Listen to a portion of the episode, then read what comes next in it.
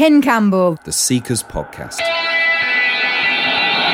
Nara Faladay, more Nara Faladay, more Nara Faladay. Walk about, snell, spit, day long, day long. Las one, half one, belong, everyone, something. Bugger up, dead, finish yet. Time.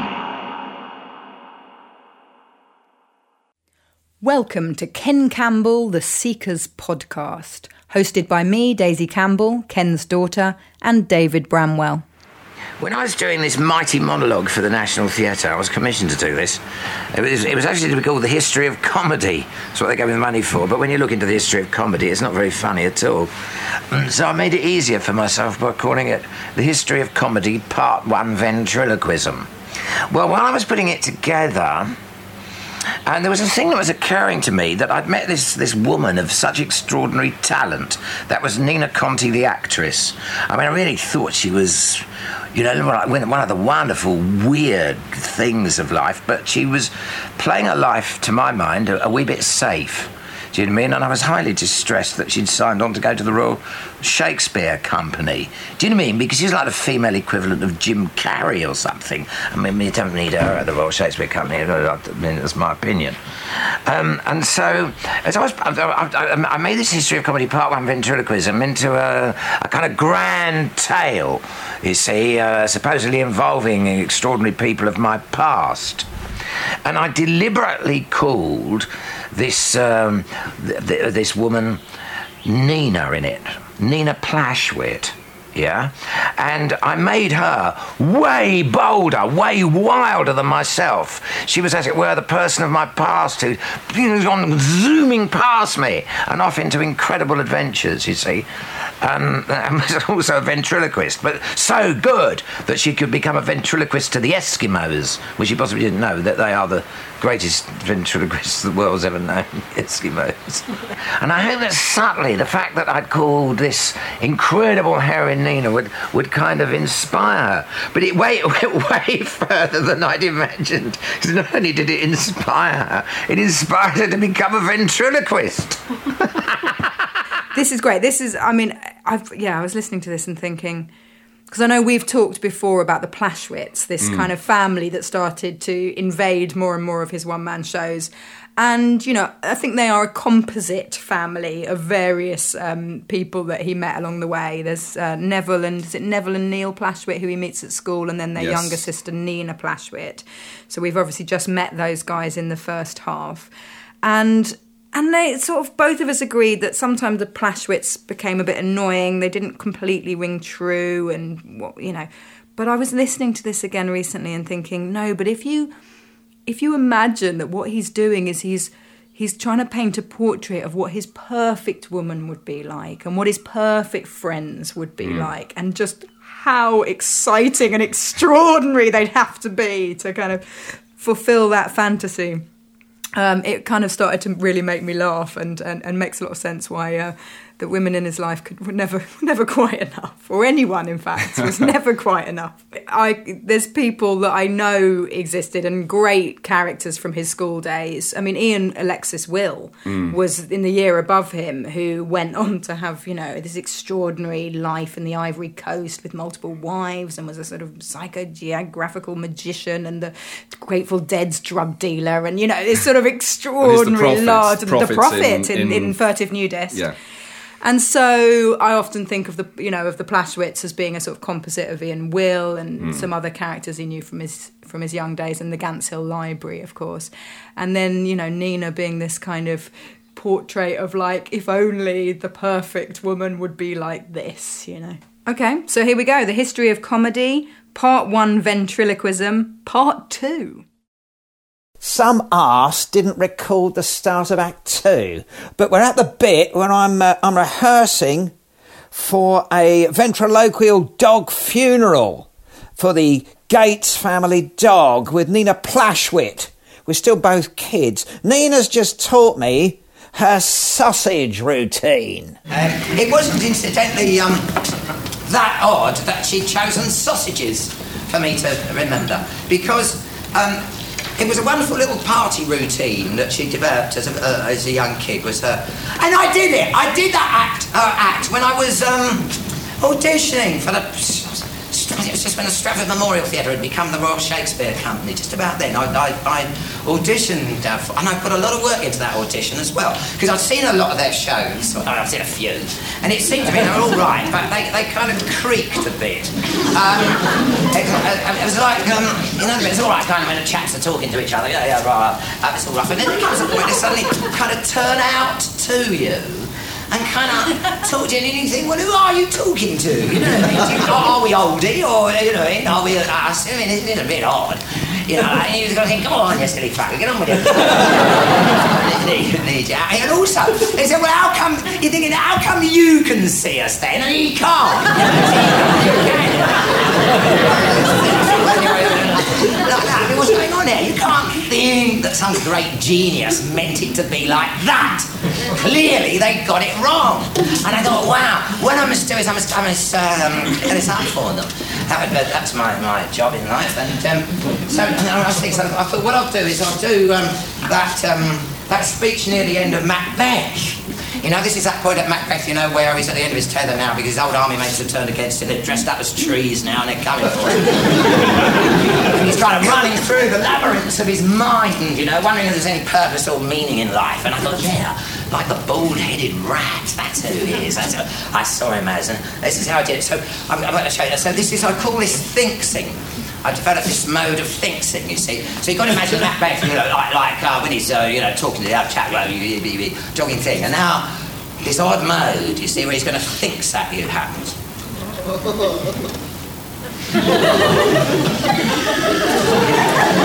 tomorrow, tomorrow, tomorrow.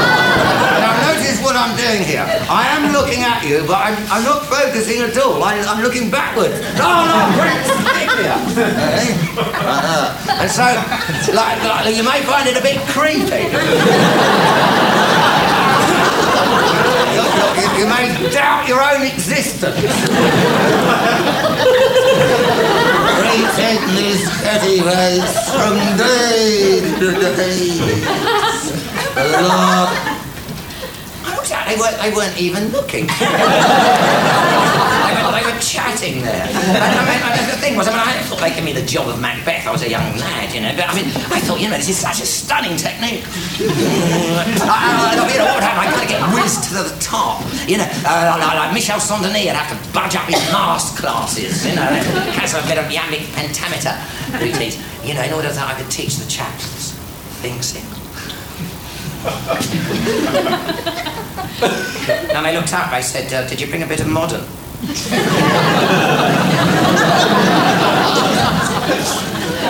I said, Yeah. Now unwrapping a fresh pack of uncooked Wall's pork sausages. I said, I have uh, here in my hand a pack of sausages. now, shuffling the sausages.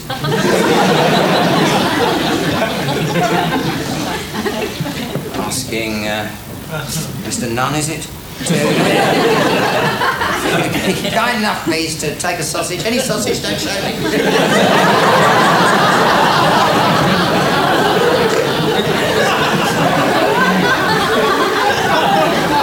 now, memorize that sausage.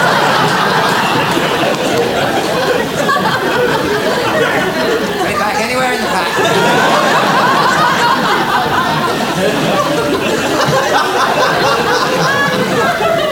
Asking the lady here if she'd be kind enough to cut back.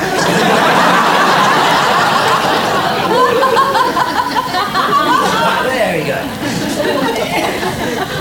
Now, the uh, gentleman there, could you give me any number between one and eight? Seven. One, two, three, four, five, six, seven. And I think you'll find, sir, this is yours.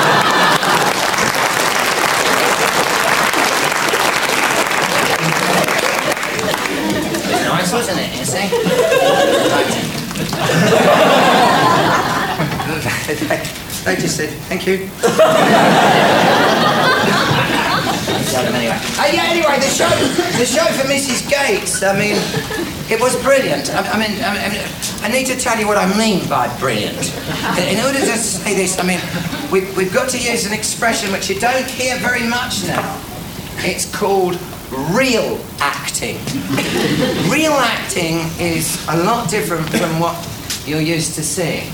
Right? Real acting is very different. Um, so what, what you see, what you see now, is really properly called portraiture uh, or portrayal.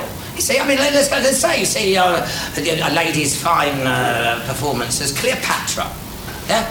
What actually are you going to say about it? Actually, well, you can say um, she has a lovely speaking voice, effective, jolly good. Um, a lovely hand, a wonderful handle on her iambic pentameters. Um, a fine frock. it's not real acting. What real acting is, real acting is if she invoked Cleopatra, is if she chuffed up Cleopatra. right? And having chuffed her up, it's very likely that that ancient great lady won't, won't want to speak that stuff. Listen, academics and fools, that stuff on the page you care so much about, that's only for duff nights. That's what you have to say if you haven't managed to chuff something on.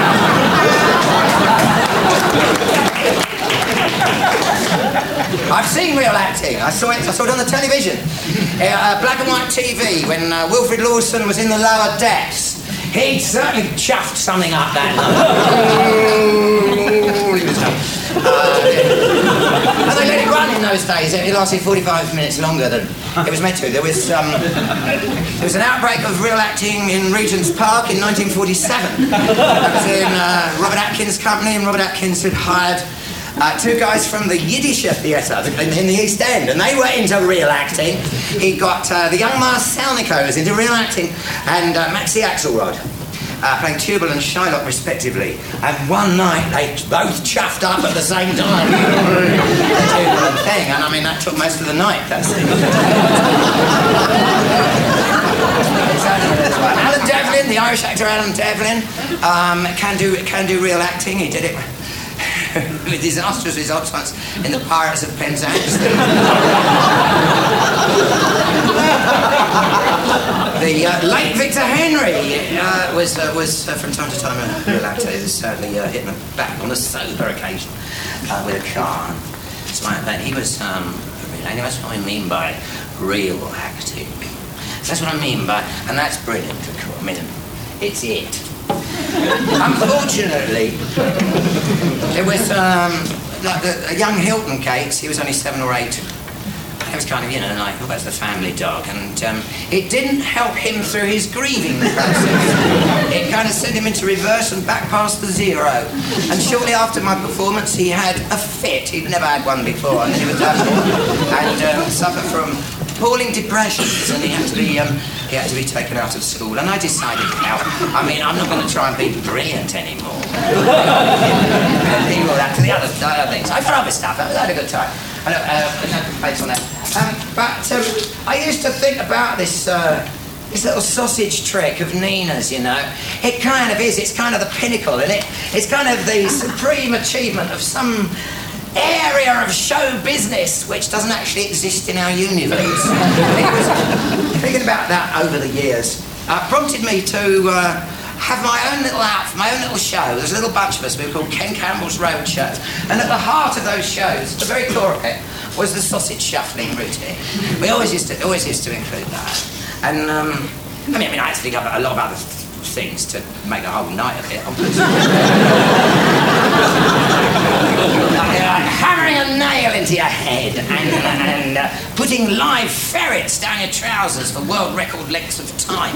That was a big hit, that one. It's kind of like putting your head in a lion's mouth, but, uh, but act you can transport on the bus. And uh, that was big, uh, that was. And it was um, about that time that I heard that uh, Nina Plashwit, now aged 20, had been done by the RSPCA for debauching dogs. And I thought, wow, with me and my ferrets. And I said, wow, we make a fine couple. And so I, I, uh, I dashed off a letter to her, you know, kind of out of the blue, this letter. I mean, I didn't put that in the letter. What I, what I did in the letter was I, I, thought, I thought she'd be interested in the ventriloquial abilities of ferrets, which I'd observed.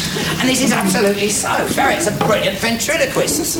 And what they do, I mean, ferrets, I don't know about they're, very greedy, very selfish, half-blind animals. And if one ferret has got a bit of meat, what he'll do is it, he will make the noise of a ferret eating a bit of meat over there.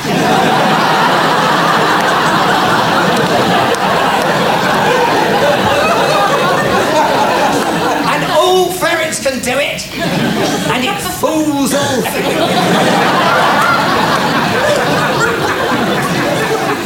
anyway, I, I, I, thought Nina might like to come and see my ferrets. Anyway, actually, she did. She was very keen to.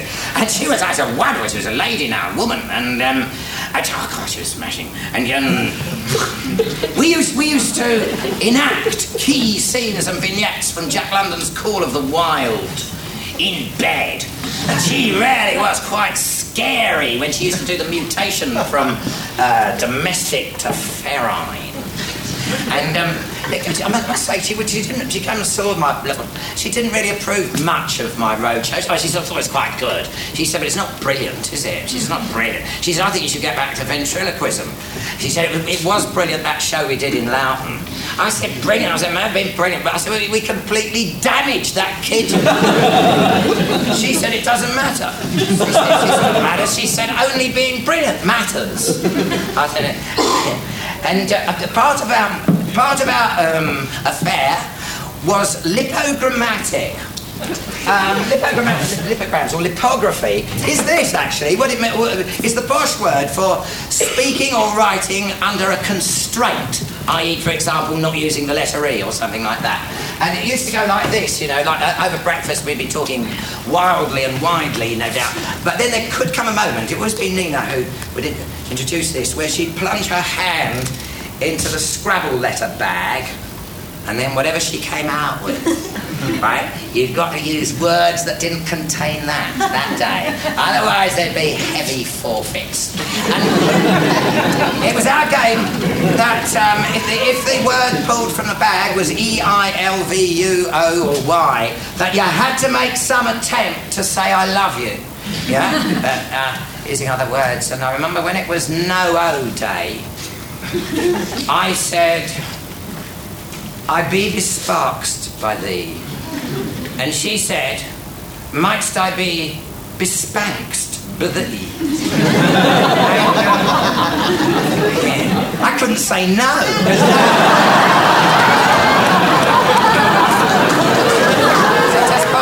you know, so possibly lipography could have as much charge in it as pornography. For lovers who can smell. uh, when, uh, when our game's got a bit much for me, she used to wrap my head in a, in a tea towel or something and kind of, kind of baby me like I was a baby. and if she was displeased with me, she would say, what are you, a sock, doing in the underwear drawer?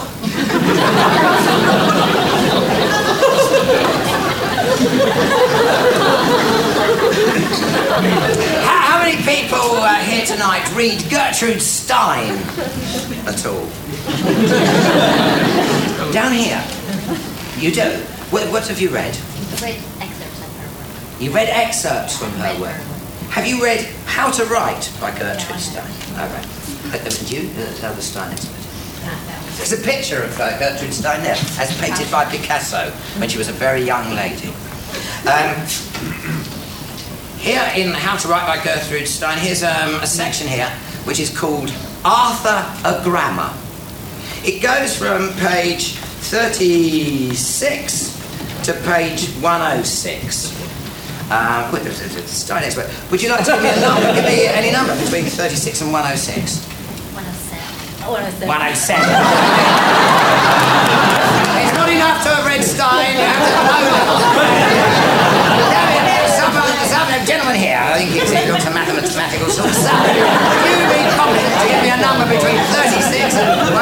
84, that's the kind of thing. Silly ending that sort of 80, 84. 84, I'm getting right away from that end. Now, here. Now, c- tell me to stop my finger any time as it goes down, page 84 of Arthur a Grammar by Gertrude Stein. Stop. Josephina grammar. Joseph, a difference between their allowing four in eight or four in five. A grammar does not trouble theirs with the use of their placing it before a hanging, well entitled riding covering. Josephina grammar. That is, if there has been a sufficiently long interval of absence, they remain indefinite in reappointing. Now, uh, wherever you'd asked me to put my finger, that would have been different. I'm not sure how many of you would care.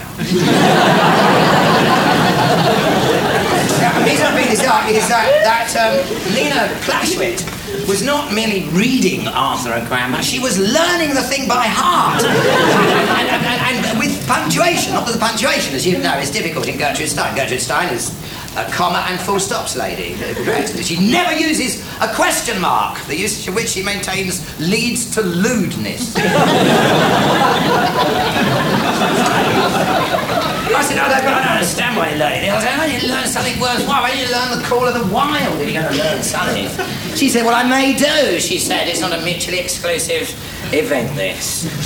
I must, I must say, this, this learning up of um, chunks of Gertrude Stein, vast chunks, did, did lead her to talking quite, quite uh, weirdly sometimes. Like the is, is, is says. She, says, she said, is, is, is. She said, you, you can ask the question, is, is, is, and here the comforting reply, is, is, is. You can ask the question, was, was, was, as yes, was, was, was. But you can't ask the question, will be, will be, will be. You've got to say, will, will be, be. You can only go will be, will be, will be if you're calling the cat in.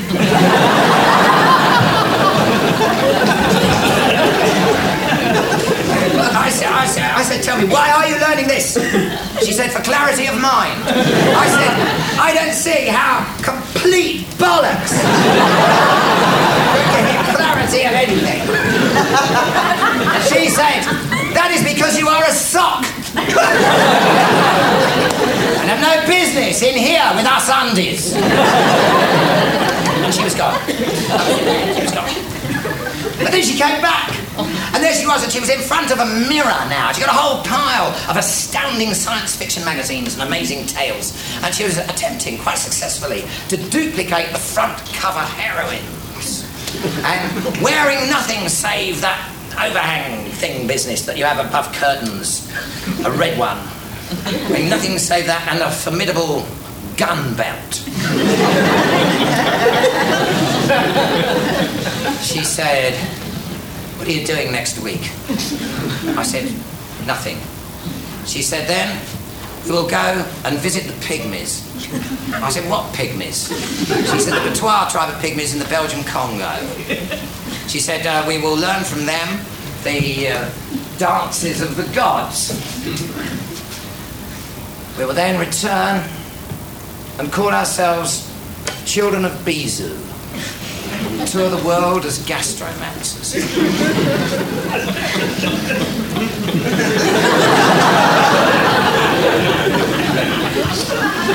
I said I can't go to the Belgian Congo next week. I said because um, in two and a half weeks, um, I'm, I'm contracted with ferrets to be appearing at the Royal Court Theatre upstairs. And I showed her the flyer, Ken Campbell's Roadshow. Um, original, clever, important Michael Coveney.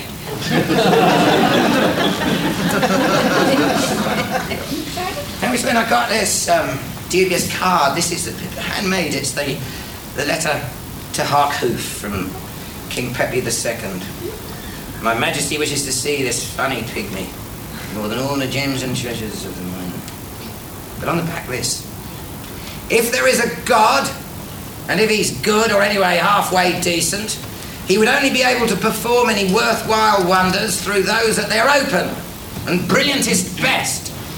The clever and the original do not get to frolic the finer parts of heaven. them's reserved.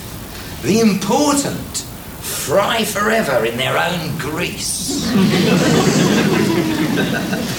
and um, she'd gone.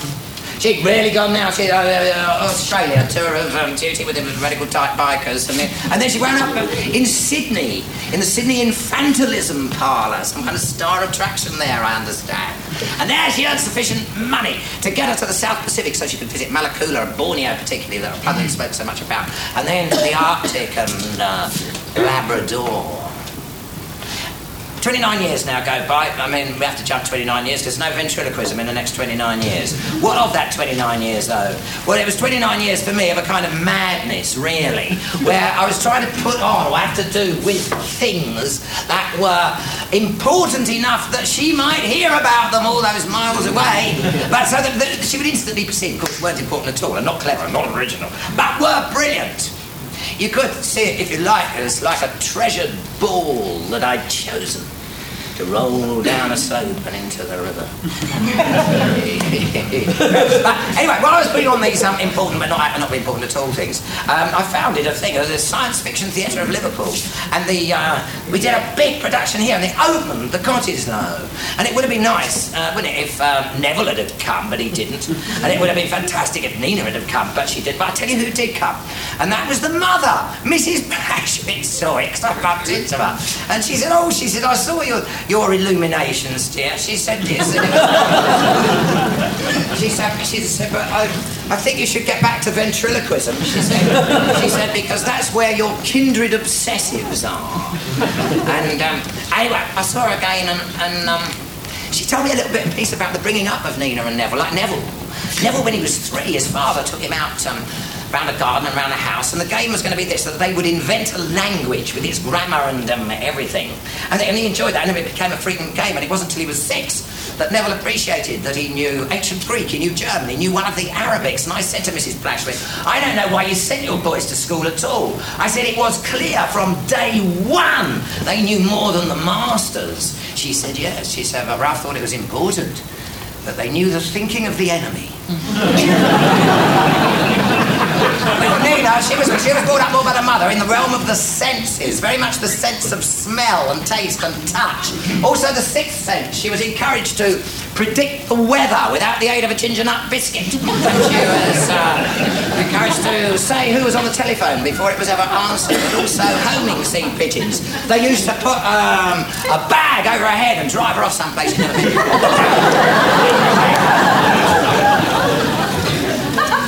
She's, uh, Mrs. Blashwick said, there is only one sin, dear. There is only one, and that is to take away someone's adventure. She said, have you got any children, Kenneth? I said, yeah, I have. I've got a little daughter now. She said, well, you must find out what her adventure is. She said it should be apparent from very young, and then your job is to encourage her in her adventure. And bang her off, she said, the first moment you can. Bang her off. That's all parents ought to be, is their, their child's catapult elastic. and um, just uh, her hope was, you know, that Nina working for the uh, rehabilitation of uh, gas and glue sniffing Eskimos. She said, well, you see, the thing is, the, um, the Eskimo adventure is gone. It's been taken away from them. So if you, um, if you give them money, they drink. If you don't give them money, they sniff stuff. Petrol, glue. Her hope was, I think, that um, Nina working for the rehabilitation of Eskimos was, um, was kind of a front, you know. I mean, there's some kind of freedom fighter, I suppose you'd say. I mean, these are archaeological, anthropological espionage. Mm. She was telling me this, that gangsters, she said, gangsters now maraud the Arctic. She said, take Labrador. Ah, with its nickel lump and its oil and the coming big money from hydroelectric, she said, and a big desire for none of these riches to fall into indigenous hands. And on another tack, she said this. She said, listen, dear. She said, it is true that on occasion, the presence of a loved one can be an inspiration. But even more so can the absence. She said, What are you got to do, Kenneth? You've got to get on now with your adventure, the big one. One so enormous it could only be done with Nina's absence. And she pulled out the gins now. And she said, Nina's absence, Kenneth, now, your muse. what terrific words, huh? But what do you do? Well, this kind of happened. I found myself, I mean, my old people I used to do little things with, they, they are either dead, mad, or millionaires by now. and uh, so I found myself on my own uh, up here. So this has gone on now 10 years more, I think. I've been up in, in front of you, and let me say this. I would not be anywhere else. This is the very best it gets, right? Don't think, please, at all, that I go home and it's kind of better. This is, yeah. And I couldn't possibly do it if Nina was here. I mean, be on my own with someone, could I? And um, that's kind of how it happened. But uh, let, me, let me show you uh, this first came, came, came the thing, it was for the millennium.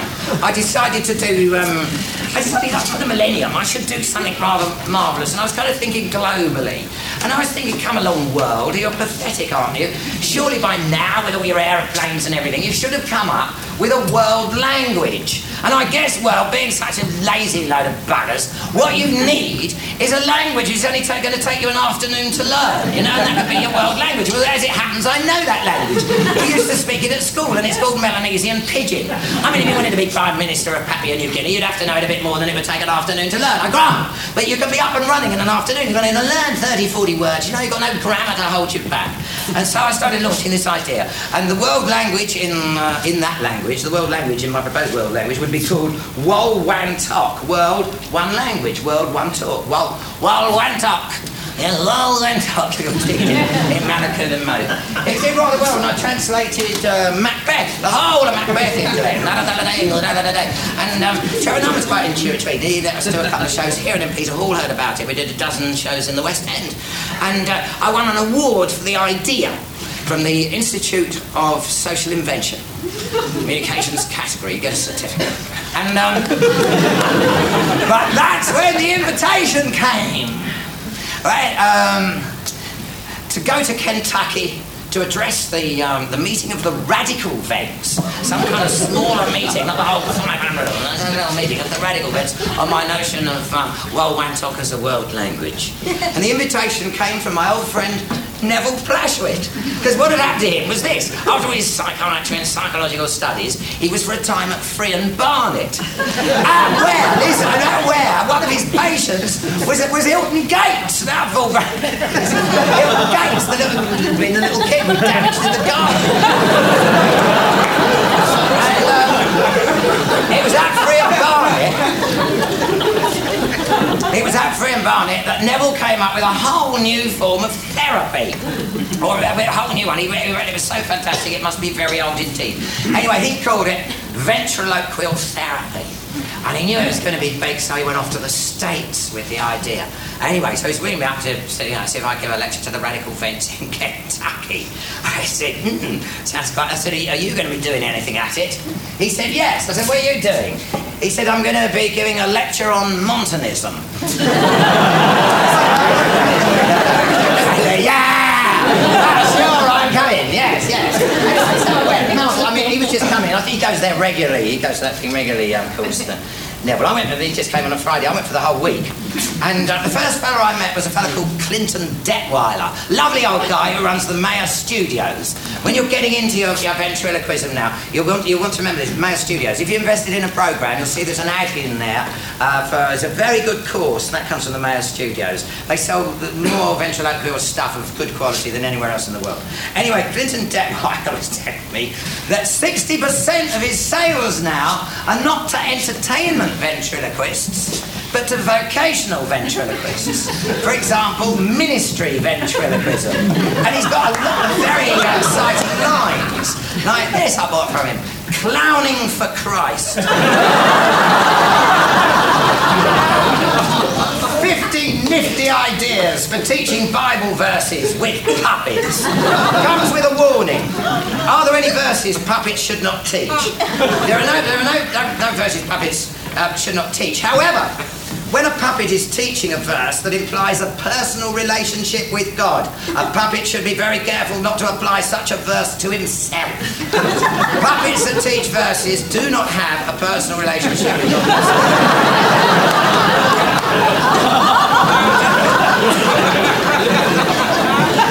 but they are never sad about this.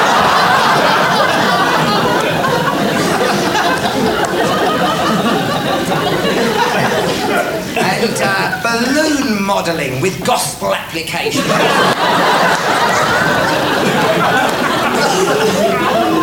Anyway, Nev- Neville, Neville arrived on a Friday. I was out thing, and there was um, there's loads of people doing some ventriloquial therapy. I mean, there's all kinds of areas. It Gets a lot of court money, you know, because all those kids going in and shooting all their mates up and everything. And if you get could grab hold of it on those little buggers, they're inclined to clam up. But with his ventriloquial therapy and a good lot of court money over the weeks, you know, he can sometimes uh, wink on in. That's one of the uses. There's all kind of people have done uh, his um, vent, vent therapy with him. Um, uh, Princess Diana being one and uh, he, he got to know her a bit. And um, it was at the time when she was um, very bothered um, about landmines, which, if you recall, was at the same time that we were slaughtering all those cows on the off chance that they had um, mad cow disease. And Neville said, "Why don't you? Why don't you organise to sh- instead of slaughtering them, to ship them off to Cambodia?" They can track them up." But sad- sadly, there was that, uh, that uh, royal tragedy, which resulted in the, in the, in the, in the, in the unnecessary or purposeless slaughter of a lot of cattle. And also, uh, also Richard Branson, you know, because he went, he got into a little depression uh, when, when his balloons kept popping.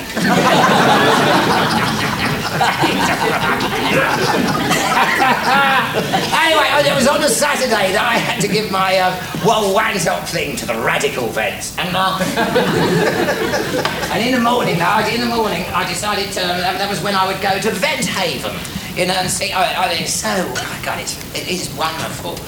William Shakespeare Berger's, achievement and legacy to us all. And the form is, when, if you're anything of a ventriloquist, when you go to Vent Haven, you, you, you should take your knee pal along, especially the first time. He's kind of reckon, you know, that the knee pal will, will kind of show you around, you know, feel more at home there. but that, that's all, anyway. Frank Stick, by now I was calling this guy.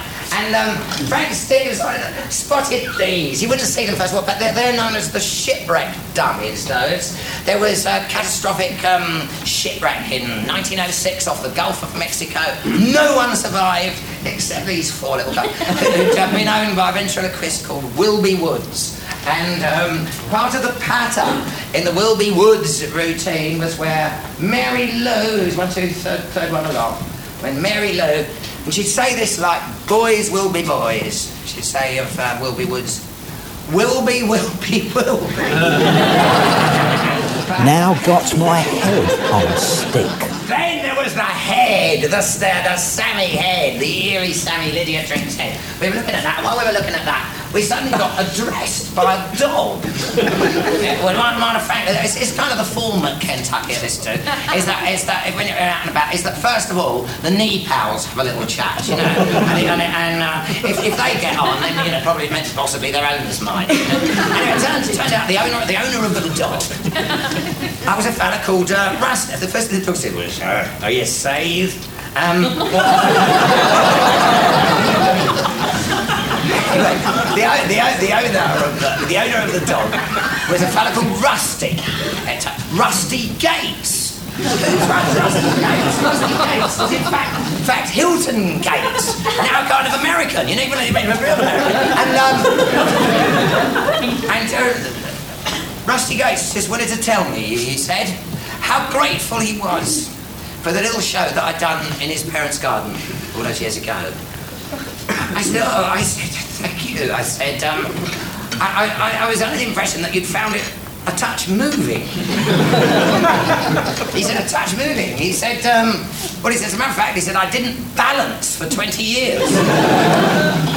But he put it this way. He said, "Listen, Ken." He said, "He said I, um, I, I, was able to work through the shit of three lifetimes, you know." And he said, "And without that experience, he said, I'd never have met Neville." And it turns out what Rusty's doing now. Rusty is part of the whole ventriloquial therapy movement, and it was going to be him who was going to be emceeing at the Radical Stew that afternoon. Very much looking forward to. Um, my presentation, he said. And he said, uh, I said he, was t- he told me a little bit about ventriloquial therapy. I mean, there's all kinds of ways it works. But for example, this uh, Walter Lambert, Lydia Dreams uh, that was um, that was a form of ventriloquial therapy. Now, so the um, that mouth, you see, and the human teeth in there are Walter Lambert's mother's teeth. See, this is bereavement therapy. You know when a loved one goes, when a loved one's gone, you know, you go, oh God, I should have said this, I should have done that. Those are his mother's teeth. And so when he plays Nurse Lydia Dreams, you know, caring for that, he's looking down at his mother's. Ma- he is mothering his own mother. anyway, it was a hell of an afternoon now with the radical So we're in this little room. There's about 25, 30 folk, the radical vents. And um, Neville uh, says. Uh, that he, like, he wanted to urge the um, addition of a few names to the um, Roll of Honour, to the Hall of Fame of gastromantical, the gastromantical ventriloquial arts, uh, particularly that of Montanus of Phrygia. He said, um, he said you start getting uh, data towards uh, understand, getting a handle on Montanus of Phrygia in the New Testament, in the Acts of the Apostles. And it's shortly after the crucifixion and the, uh, in fact, it was the Pentecost, time Pentecost, which is the Jewish harvest festival. And the apostles were in rented accommodation in Jerusalem. And then they say, tongues of fire came licking into the house. What? Like that. Uh, there's a line missing here where the tape was turned over. Found themselves hunting for the lost fowl. and like what happens, you know, when you start that go, you kind of can't stop, you know. and they wound up making so much racket that half Jerusalem was born, that was drawn to round the house, including 15 different sorts of foreign people who had in Jerusalem were drawn to lurk. And some of the, these foreign people thought they were hearing little bits and pieces of their own language in all this noise and racket. But the locals said, no, no, they're drunk. And hearing that, that was when Peter got himself together. He said, no, no. He said, uh, we're, not, we're not drunk. He said, he said, indeed, it is only nine o'clock in the morning. He said, no, no. He said, what, the, what this is, is, is the new baptism. He said, all that water uh, the thing that we were doing, he said, now, this, this is the new baptism because what this is, what's coming up and out of us, is the voices of angels. This is the language, the language of angels. And so this antic then got dignified with the term the gift of tongues or glossolalia. And then all the everyone who joined now that new church right back then. I mean, they got to show they got to show uh, some ability in the tongues department. Now they showed you were in. Now there was a geezer who wasn't in. Indeed, he thought it was dangerous bollocks, and he wasn't shy about saying so or slinging the odd brick. And his name was was Saul. But then he had a sudden visionary revision on the whole thing, and he became their number one tongue star. Now we want to jump to Corinthians 1, chapter 14. This is where the, uh, the, good, the good people of the uh, Church of Corinth, many years later, have written to Paul, saying with some worries they got. And that is that they hear that Paul is no longer so keen on the glossolalia. The glossolalia, says Paul, well, listen, first of all, he said, first of all, know this, that I am the main man of it. He said, nobody has put in as much tongue time as me. However, it seems to Paul now that a lot of the glossolalia has become recreational. and Paul is not sure actually how much use it is to the church now. He's, he said, look, if people have got to do it, if they have to do it, I suppose all right, you know, but only one at a time, two, three, at most. He said, um, he said, unless you could interpret it unless you could put into your own language what, that, what the angels are saying. Well, there would be something, otherwise, prophecy is much better. Unless you could interpret it. Yeah. And the, uh, good, the good chaps of Corinth want to know um, about women. Women, said Paul, no, no. He said, women, women mustn't do it at all. No, no. In fact, women, he said, mustn't speak in churches at all. He says, foul. A thing of disgustment when women chat in churches. He said, if women have got a query, so ask their own husbands at home.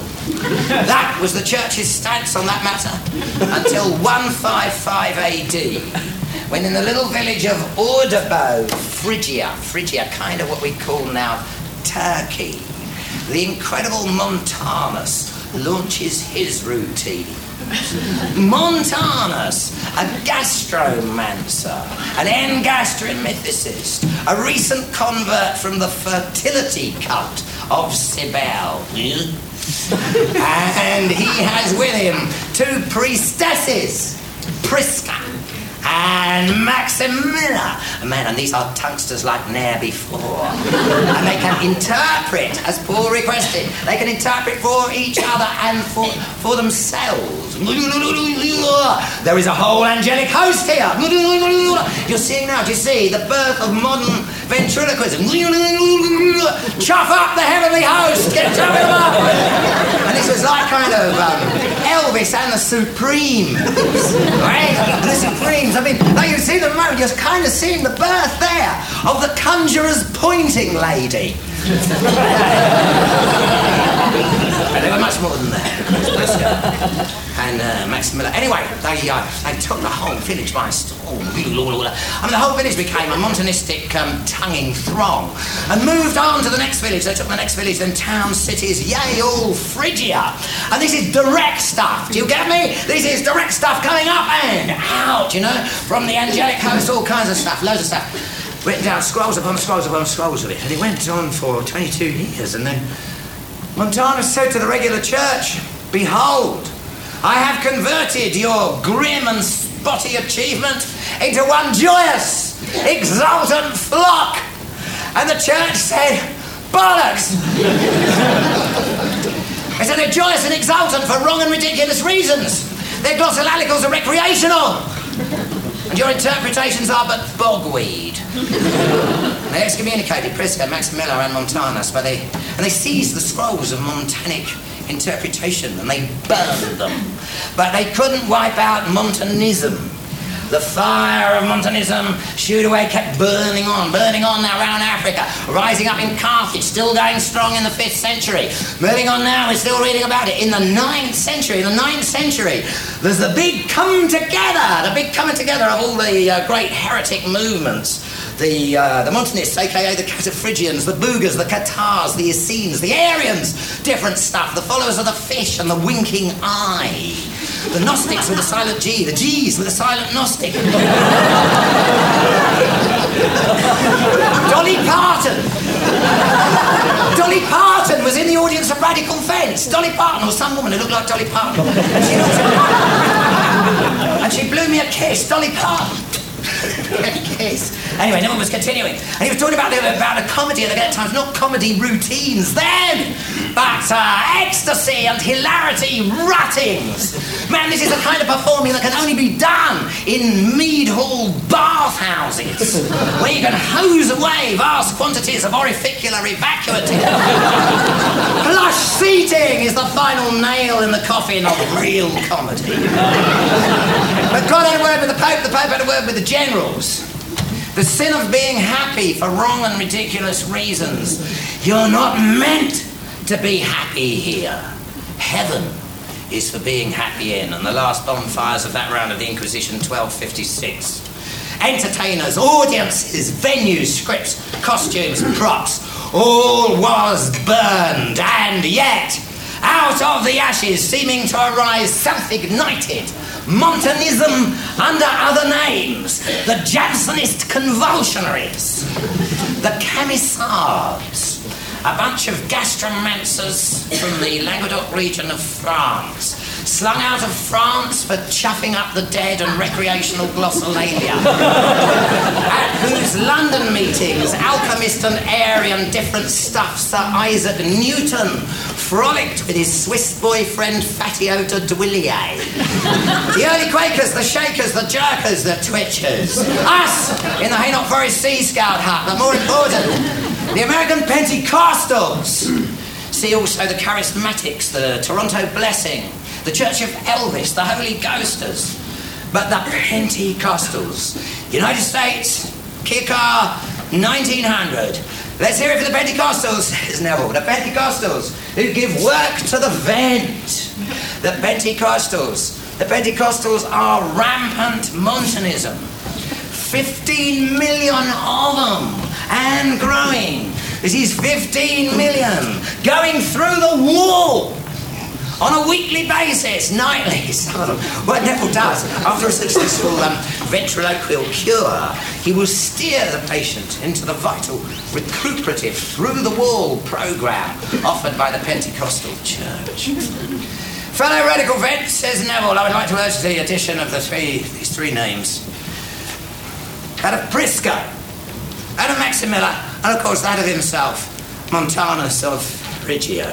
Thank you. Whooping cheers there were. And uh, Dolly Parton hands up some artwork that she's done.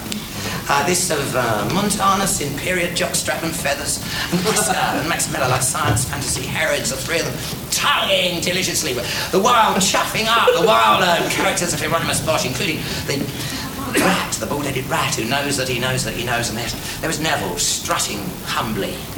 And I wonder what his knob looked like now with all those years of desiccated hands. Lovely Dolly Parton. anyway, uh, yeah, it was my go. I had to give my pitch for uh, while Wan Tok went down. Yeah, it was quite good actually. I'll tell you what, I'll tell you what helps me along. You know, I mean, don't feel awful about it if you're normal. It's quite all right. Uh, but I, I always sort of kind of with the periphery of my eye when I'm talking to folk, I look out for someone extraordinary, somebody who's kind of got more of a vibration than is usual. Do you know what I mean? And I kind of empirically feed their energy into myself. Uh, That's what I do, you know. And I tell you who was feeding up through the periphery on that occasion, and that was Dolly Parton. he was uh. Anyway, I finished. And um, and uh, Rusty Gates had said, "Oh, that was very inspiring, Kenneth." He said, uh, said uh, "We must um, all learn learn that, I think." Uh, and um, he said, "But he said." Uh, he said, uh, he said, many years ago, he said, it was many years ago, he said, um, Kenneth did a little show for my family in our garden. He said, and it completely changed my life. He said, Kenneth, he said, um, I wonder if you could remember any of that for us now. And I said, no, no, well, no. Then I saw Dolly Parton was coming for me. She's got this great, great bundle. And uh, she put it out and she, uh, she put it on, put it on my hand. And then she said, Head back, Kenneth.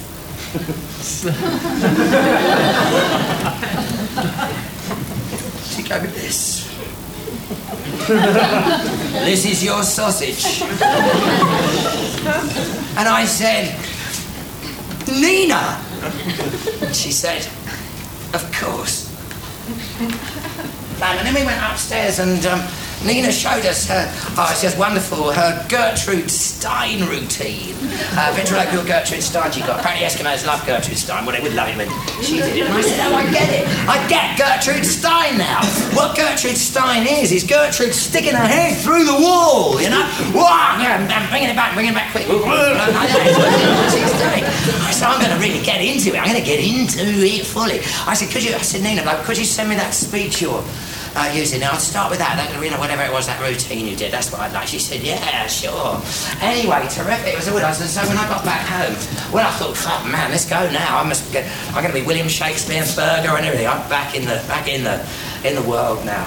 And, um, and I had a couple of uh, puppies return. That uh, Gertie does the, the impressions. Um, they had puppies, and uh, I got shot at them, and people returned a couple of them because they were unmanageable. And I thought, hey, I think I'll hang on to them. I'll have like a pack. Because Nina'd really liked that when she came and stayed for a bit. You know, I got kind of a pack of dogs. And it was while I was walking around thinking about old times, I thought, here, instead of just walking the dogs round and then I was at a car and he thought, what we'll do, I'll do for it is I'll lay on a, a kind of production, you know, little vignettes of uh, Call of the Wild as we take the, the uh, dogs round. And then this fantastic parcel arrived uh, from Labrador. And it, I've got this, this is um, a gastromantic Eskimo shaman uh, headdress. Uh, and also uh, one, one for Frank's.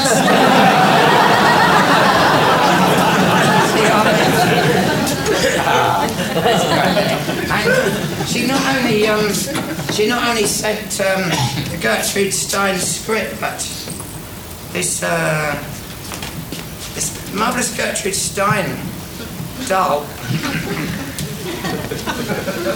Sorry. Yeah. In the rules, it's a rose.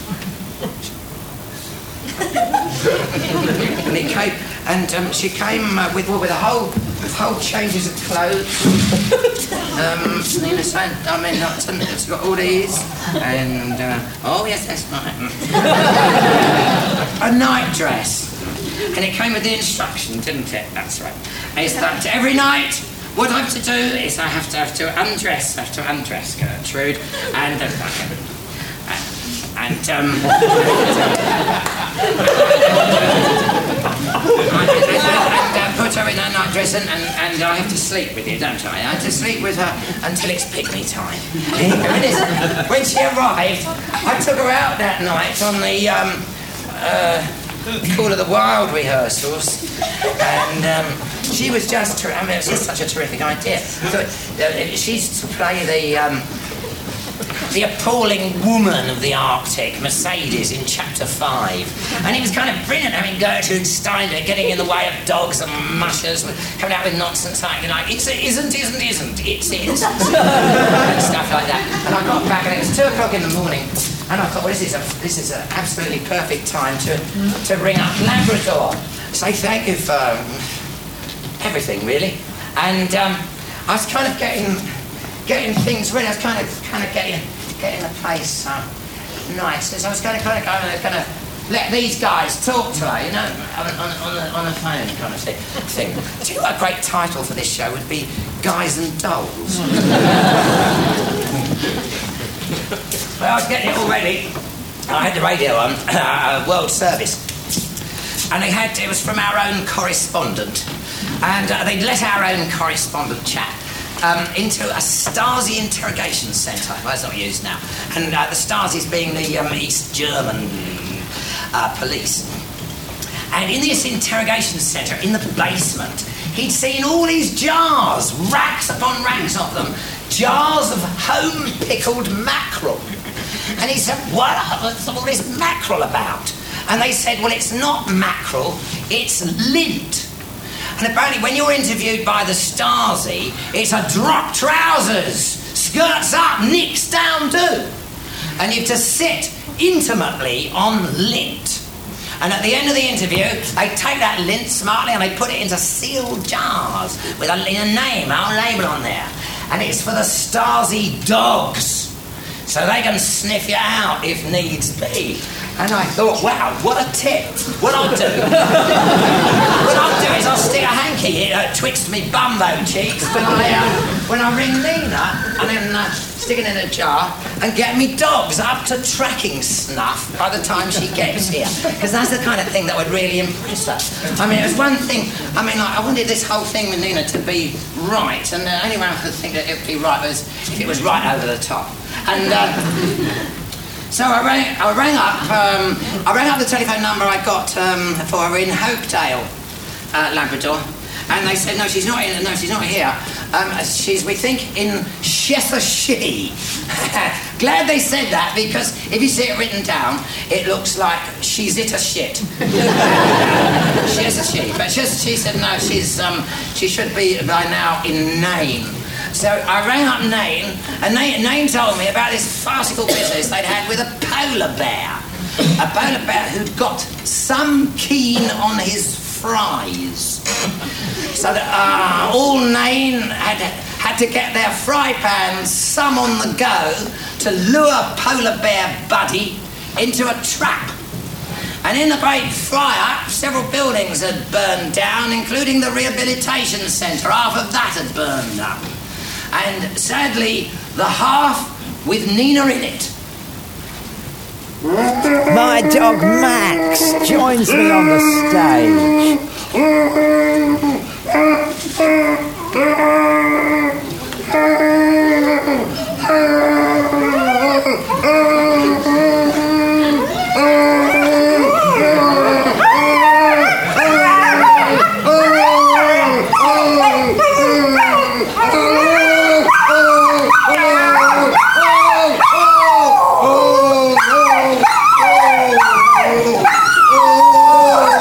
Oh, come on, Seeker, sing along back.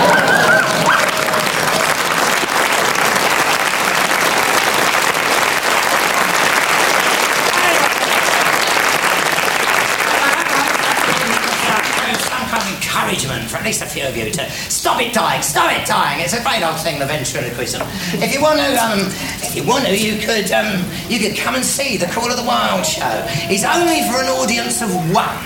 It always was. Uh, what you do is you sit, you sit here and we mush you around, and it can be dangerous. I mean, if the dogs go fast, you may fall out. There's no insurance. There are loonies who lurk the marsh late at night.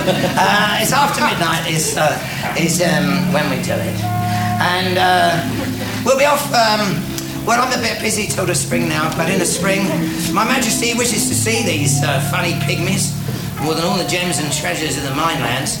At the moment, I'll go anyway, but um, maybe some budding ventriloquist could come along as well, you know? They're still doing it 4,500 years ago.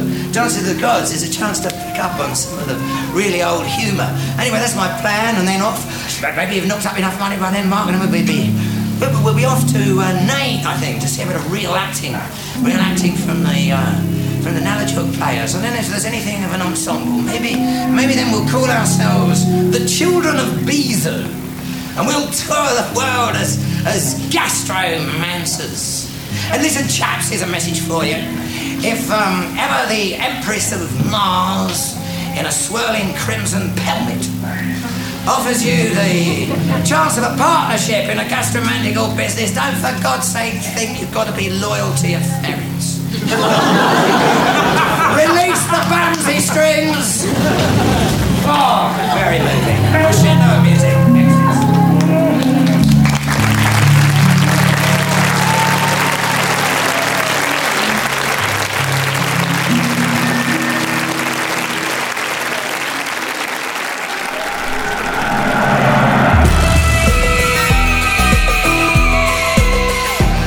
Ken Campbell, the Seekers podcast, was produced and presented by Daisy Campbell and David Bramwell, with kind permission from the Ken Campbell estate. Music was by and Jupiter. It was funded by Arts Council England.